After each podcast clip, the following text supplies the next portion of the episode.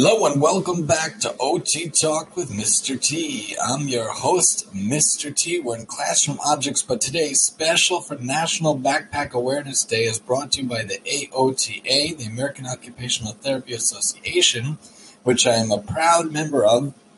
It's a national, countrywide movement in order to bring awareness about backpacks, how to wear them, and how to make sure you load them up and make sure you get the right types. So we're going to bring it back. So it's National Backpack Awareness and also Let's Talk Classroom Objects Backpacks Revisited.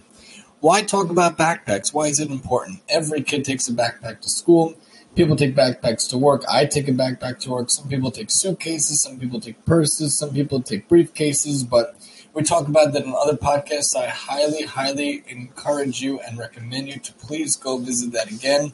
Such good ideas, such good things from the AOT that they talk about that could help you carry things better and load things up better, especially as you transition and walk on to work. It's ergonomic strategies for carrying your purse, ergonomic strategies for using a briefcase, ergonomic strategies for using a suitcase. And we labeled it Let's Talk Purses, Let's Talk Briefcases, Let's Talk Suitcases. Highly recommend listening to that as well as the keyring one, and of course the backpack one. And we're bringing it back this year for National Backpack Awareness Today. The AOTA has a wonderful website about this. The Backpack Day handouts, artworks, and video. There's many different things to look at and see. We're just going to bring to light a couple of them. And I also brought it to my school today. Gave it out to the teachers, gave it out to the kids. We also gave out to the staff the purses, briefcases, and suitcases idea so that everybody could have a better travel experience. So why talk about it? Because when you have the heavy load of the backpack, especially nowadays, when the kids and everybody has such heavy textbooks, has such heavy books and folders and materials, it's really not good. It's fatigue and strain in the muscles of the neck, back, and the shoulders, and of course the arms and all the way up to the hands if you're going to hold it in your hands too. God forbid it could lead to spinal compression and improper alignment of the vertebra and the spine. It could also lead to stress, stress compression of the shoulders and the arms. God forbid, it could cause tingling, numbness, and weakness in the arms and the hands. And we just don't want any of those things. We want to make sure that everybody is as functional, as independent as possible. We want to make sure that everybody feels good and is as healthy as possible as they travel to work, as they travel to school. So let's talk about the backpacks. A website I saw, a PT website actually, even though we're going to talk mostly from the OT standpoint they brought up some nice things as well. The backpack features should have a padded back to reduce the pressure and prevent digging into the back, reduce pressure and balance the weight. Also, padded contoured shoulder and chest straps to make sure you also reduce pressure and balance the weight out of all the things in the backpack. To have a waist belt, a hip strap, and a chest strap to distribute the load off of the pelvis and the hips and throughout the whole rest of the body because those straps, those little straps, actually help distribute the weight towards the front instead of being through the back.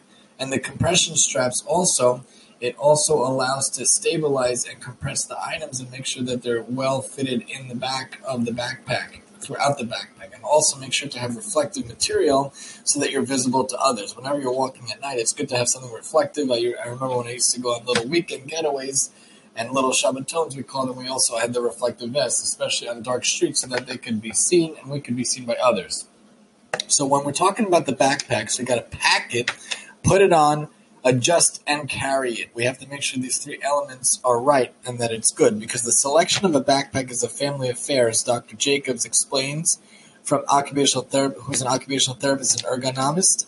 By joining together as a team, children will realize the importance of proper backpack wearing. It should be considered a fun family activity. The bottom line message is that children begin to take more responsibility for their physical health. You got to utilize the different compartments and pockets to distribute the weight. The heavier items should be closer to the back center of the backpack, lighter items in the front of the backpack, sharp items away from the back. So lightest all the way back to the midweight in the middle to the heaviest right on your back. Lighten the load so it is no more than 10% of your child's weight and no more than 10% of your weight as an adult. Heavy backpacks can cause falls and spinal damage, God forbid. When you put it on, teach your child to pick up the backpack by bending and lifting in the knees instead of the waist to prevent back injury. Adjust and carry it. Always use both shoulder straps to prevent injury.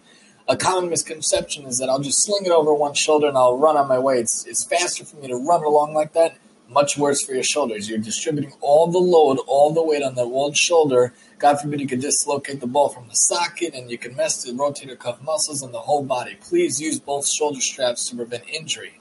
Adjust the sternum strap, the chest strap, and secure the hip belt, the hip strap. If you don't have it, make sure to get a knapsack that has both because it both allows the load to be weighted distributively towards the front. The backpack should rest snugly against the back Watch for warning signs that the backpack is too heavy, including difficulty when putting on or taking off the backpack, pain when wearing the backpack, tingling or numbness in the arms or legs, God forbid, red strap marks over the anterior part of the shoulders, the front part of the shoulders, any change in side to side posture while wearing the backpack. The backpack should be from the shoulders down to the top of the hips. It shouldn't sag all the way down to the bottom of a person. Adjust the shoulder and waist straps so the pack fits comfortably.